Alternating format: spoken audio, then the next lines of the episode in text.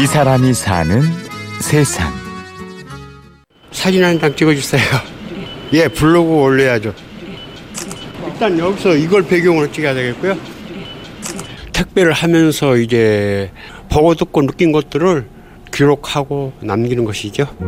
날마다 자신이 하는 일과 느낀 것을 블로그에 올리며 기록합니다. 블로그를 열심히 하는 것은 잘못 살았던 것에 대한 최소한의 이신 회복이라고 할까요? 그런 걸 하기 위해서 내가 그래도 지하철 택, 택배를 할 망정 블로그도 하고 열심히 잘 하고 있다.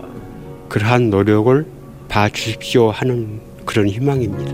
일하고 기록하며 반성하고 돌이키는 사람. 77의 지하철 택배원 조용문 씨입니다. 総武南下総武南下駅です 지하철 공짜니까 일을 이렇게 할 수 있는 거예요. 지하철을 이용해서 타고 다니면서 배송하는 것이죠. 지하철역에서 적어도 3, 400m 이내 거리면은 다 됩니다. 예, 가벼워가지고 노인들이 가지고 다닐 수 있는 것이면 뭐든지 다 합니다. 요즘은 불황 탓에 일감이 많이 줄었습니다. 아, 재작년에 비해서 2005년도에 비해서 2006년도 수입이 200만 원 줄었어요.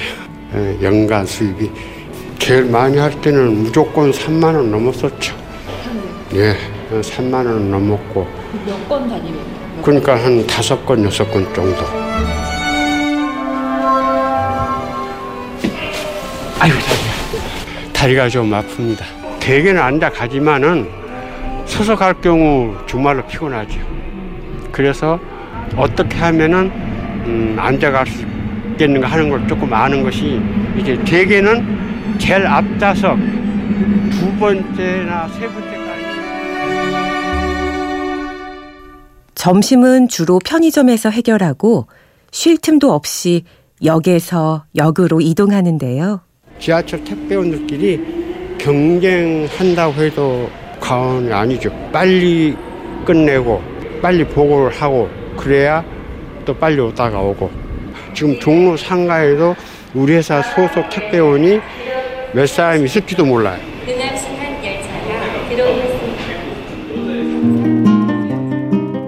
조용문 씨는 칠순의 나이에 힘든 지하철 택배 일을 시작했습니다. 퇴직 후 사업 실패로 시리에 빠졌던 지난 시간을 반성하는 의미입니다. 이제 내가 퇴직금 많이 타가지고 있다는 걸 알고 사장을 만들어 주겠다.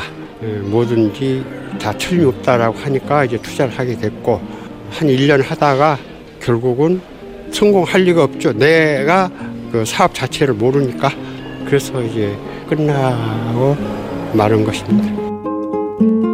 그냥 그냥 뭐 사람들이 미웠고 할 마음도 없고 자포자기 한 셈이죠. 그래서 이제 그때부터 술을 많이 마시고 우울증에다가 불면증에다 이제 걸리면서 술병이 들은 것입니다. 그러면서 기억 장애 증세까지 겪었습니다. 집 근처에서 아파트 찾아가는 길을 몰라가지고 전화해서 물어보더랍니다. 집 근처에서. 그렇게 기억력이 내가 순간순간 없어졌어요. 그리고 집에 있다가 가족들 아이들이 왔을 때 문 열고는 순간적으로 누구요? 하고 물어보는 때도 있었고 2009년 이전에 대구에서 살던 일을 지금 기억을 못해요 내가 그 전에도 어, 기억력 다 없어졌어요 치료와 도움으로 회복의 기미를 보이던 어느 날 어느 날 내가 청소기 돌려줄게 하면서 내가 청소기를 들고 이렇게 청소를 하고 있는데 그것을 보고 딸이 이제 아버지 이제 좀 정신이 드나 봐요.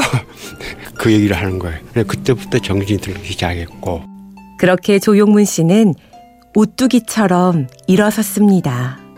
음, 지하철 택배를 하면서 한 1년쯤 지난 지난 2011년도 경부터 완전히 이제 삶에 대한 욕심이 생기고 지금은 욕심이 더 많고요.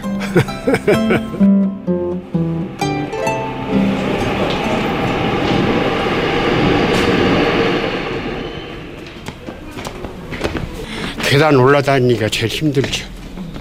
그래서 이제 자주 다니는 지하철역에는 에스컬레이터나 엘리베이터가 있는 곳을 알아뒀다가 그것을 많이 이용하고 노인들한테 결코 쉬운 일이 아니죠. 힘들게 정성껏 일하는 만큼 인생의 뜻과 의미도 생겼습니다. 지금 저는 완전히 새로운 인생을 살고 있거든요. 정말 열정으로 살고 있고요. 4월 달이면 7년 차인데요. 제가 이제 딱 10년을 채울 거고요. 10년을 채운다는 건 나하고 약속이니까 채워야 할 것이고 제가 100만 원을 불이웃을 돕기로 약속을 좀 해놓고 있어요. 요즘은 말이죠. 정말로 하루하루가 나한테는 정말로 소중하고 그래서 하루 보내는 것이 아깝고요. 내일은 또 어떻게 좋은 날이 될 것이다라는 믿음이 있고요. 이 사람이 사는 세상. 지나간 잘못을 교훈 삼아 하루하루를 천금같이 여기며 성실히 사는 사람.